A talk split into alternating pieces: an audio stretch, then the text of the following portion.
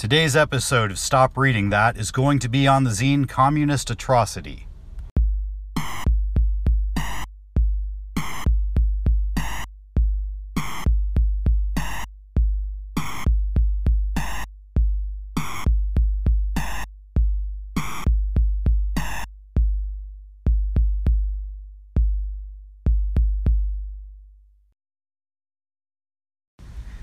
Hey, welcome back to Stop Reading That, formerly Spatular Extremities. Today I have an interesting one.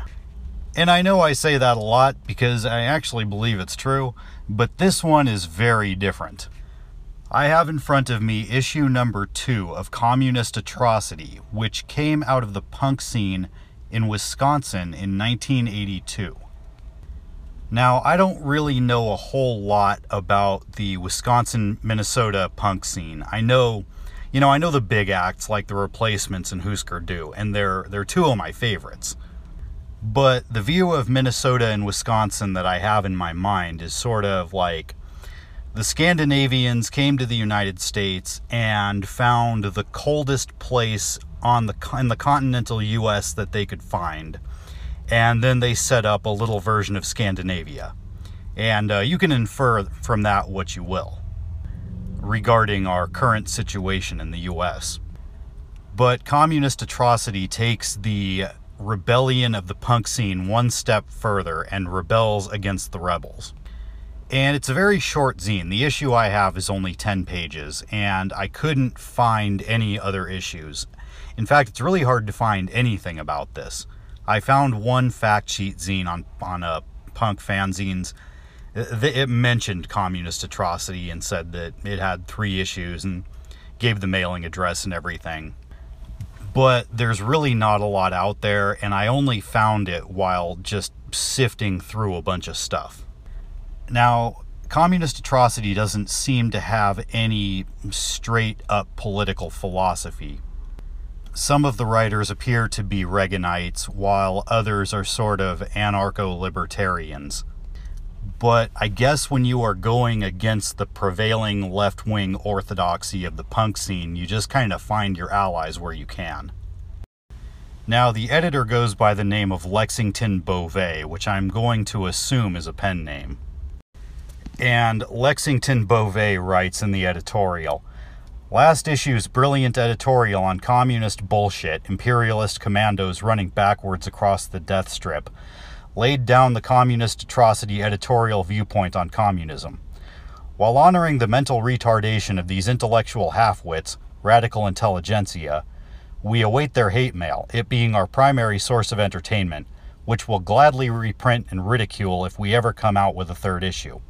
Uh, they did come out with a third issue.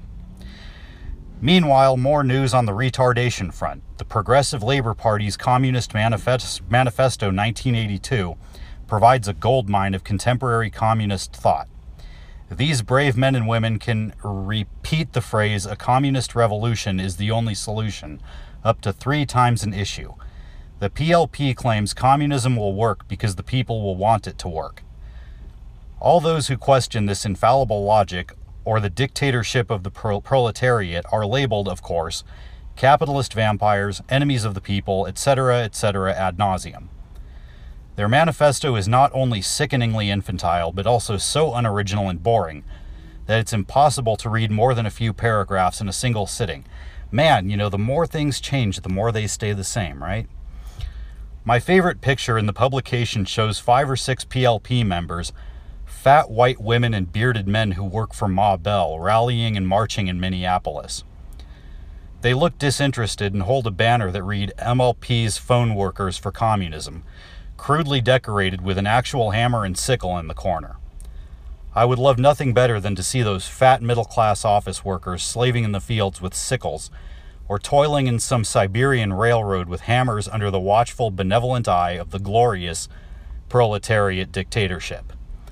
The Progressive Labor Party, whose awe inspiring logo is a raised fist in front of a red star, on their way to smashing racist unemployment and bringing death to the Nazis and the KKK, have reaped the coveted Communist Atrocity Asshole of the Year award for 1982. It's really funny to read this and to look at the situation today in 2018 and see how just so little has actually changed. The people that he talks about in that, that editorial working for Ma Bell, which in the 80s was basically a quasi government agency, sound just like every union steward that I have ever had the misfortune of dealing with. You know, pasty middle aged people who have probably never worked a day in their lives talking about the workers' revolution many of them work for the government or some NGO or something like the Bells, which thankfully are in their death throes. And talking about smashing the KKK, which even in 1982 barely even existed.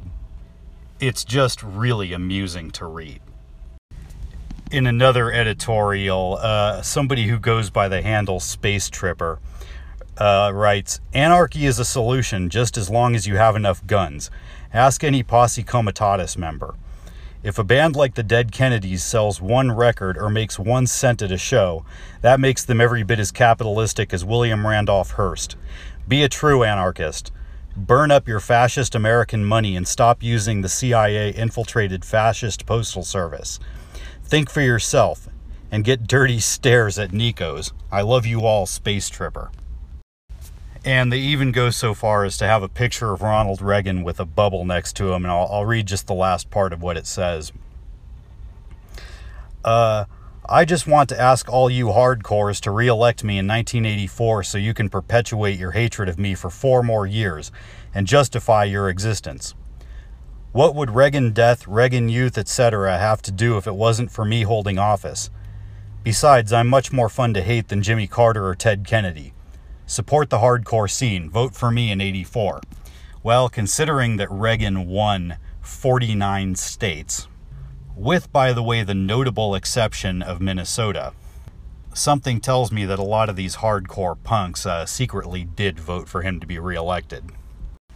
Now, these are members of the punk scene, so, you know, they do have other interests. There are a couple of show reviews one for a band called Satan's Funeral and another for a band called the Shemps. And it's this isn't the Shemps that eventually became Soundgarden. Apparently, there are a bunch of bands named the Shemps.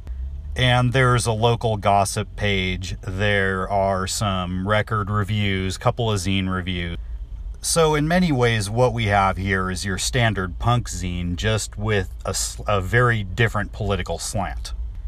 And reading Communist Atrocity, you know, it probably didn't get that far, but I'm just really hoping that it pissed off all the right people. As for the review, if you're listening to this, there's a pretty good chance that you would like Communist Atrocity. When I say that very little has changed, if you read this zine that came out 36 years ago, you are going to see a lot of the same phrases, a lot of the same poses, a lot of the same attitudes that you're hearing from the alt left and these various protest organizations today. It's the same tired base and superstructure Marxism that was already outdated within a few decades after Marx wrote it. And so, in many ways, today, you're dealing with a 19th century mentality using 21st century technology. It's the very same trust fund babies who write for the Huffington Post or Vice or those other lovely publications talking about the workers of the world when the only workers they probably ever see are working on their elevators in their New York lofts. And aside from that, if you're not from the area, it's really kind of an interesting glimpse into what was going on at the time in that particular moment, in that particular scene.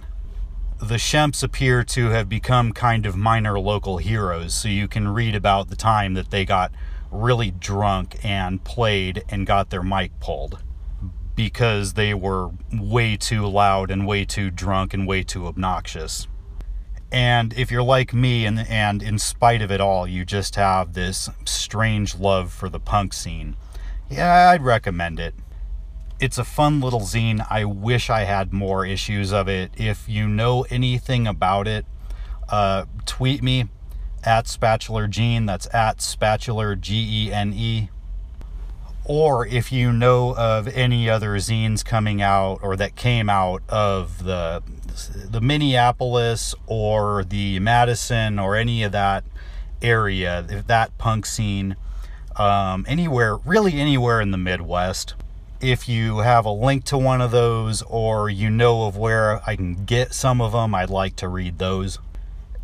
And of course, I'm fully aware that the topic of communist atrocity is going to turn some people off. And but you know what? How many times have you heard of an anti communist zine?